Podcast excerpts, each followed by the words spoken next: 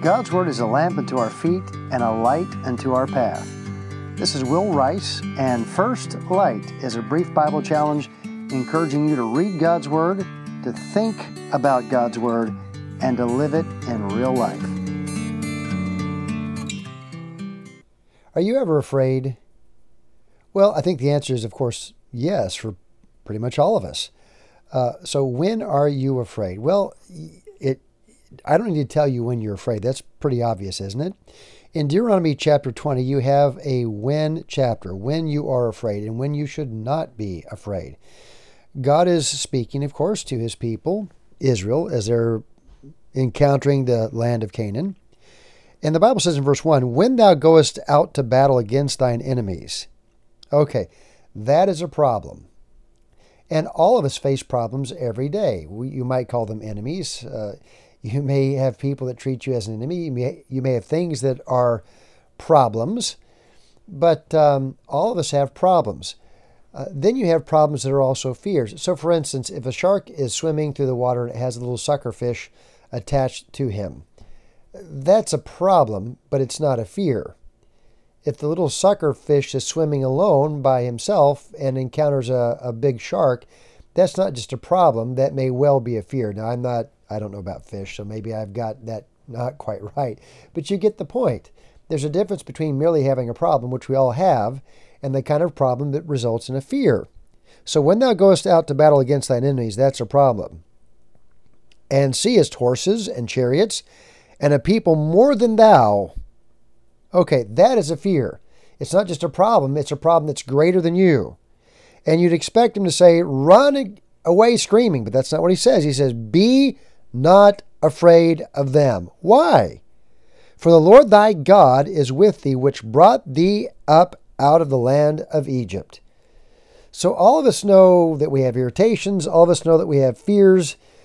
And so I don't need to tell you when you're afraid. I think what we need this morning is when we should be unafraid. So let me tell you when to be unafraid. First of all, be unafraid when God has led you. The Bible says, be thou not afraid of them, for the Lord thy God is with thee, which brought thee up out of the land of Egypt. So God led these people. They weren't grabbing Canaan. Canaan wasn't surrendering Canaan. God had led them to Canaan. You think about Moses, the leader of these people humanly for many a year. Moses didn't want to touch these people with a 10-foot pole. A lot of these people didn't even want to go up to Canaan. But what they were doing in submission to God, in following God. What Moses did in leading, he was doing in following God. Joshua, when you first are introduced to him in the book of Joshua, the Bible refers to him as Moses' minister. He was the servant of Moses. Here in this chapter, the Bible speaks of the priests and then the officers who addressed the people when going into battle.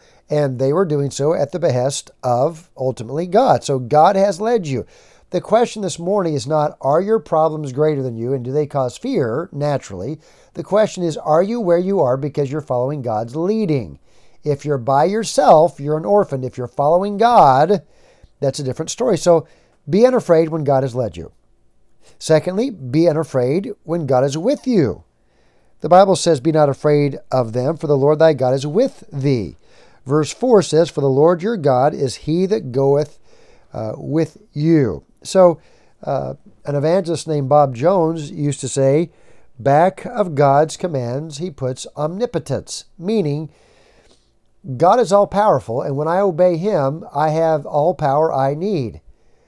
You know, if I am resisting following God, God's all powerful, but I'm not. When I follow God, God is all powerful, and he puts that on my behalf.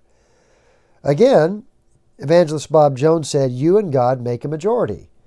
So I don't need to go and count the numbers and count the dollars and do a figuring in my head and decide whether I'm going to follow God or not. Now, it does make sense that I should prepare well.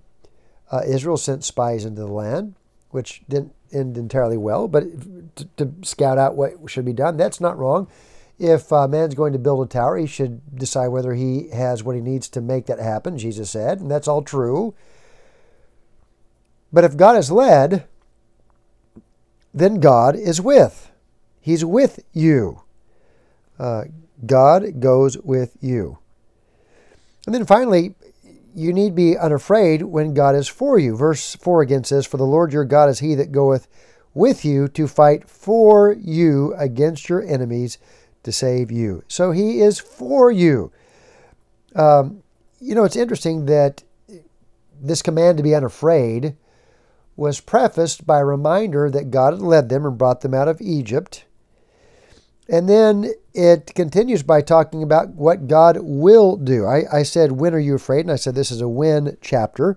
You find when twice, when thou goest out to battle against enemies greater than you. And then verse 13 says, "And when the Lord thy God hath delivered into thine hand." So what were they to anticipate when following God? God's presence and God's power. God is for you. And because that is true, God will see it through. Again, in verse 19, it's interesting. The Bible says, when you conquer these cities, don't chop down the fruit trees. Well, why? Because you're going to need to eat those. This entire chapter is predicated on assumed victory. Not because they were great, but because God is great. When you come into the land, it gave a number of different scenarios, all of which anticipated not a lack of enemies, but a presence of God. All of which anticipated victory as God's people followed God. Don't chop down the fruit trees. Recently, I was at the battlefield of Franklin, Tennessee, which is just down the road from Franklin Road, the road that off which we live here. And a lot of interesting things about that battle. It was a ferocious battle. They claim that more soldiers died in the first 5 hours of that battle in Franklin, Tennessee, than the first 24 hours at Normandy on June 6, 1944. It was a horrendous battle, and this entire area was full of battles. I once asked the people at the museum in Franklin, pointing towards the battlefield, "Is this where the battlefield is?"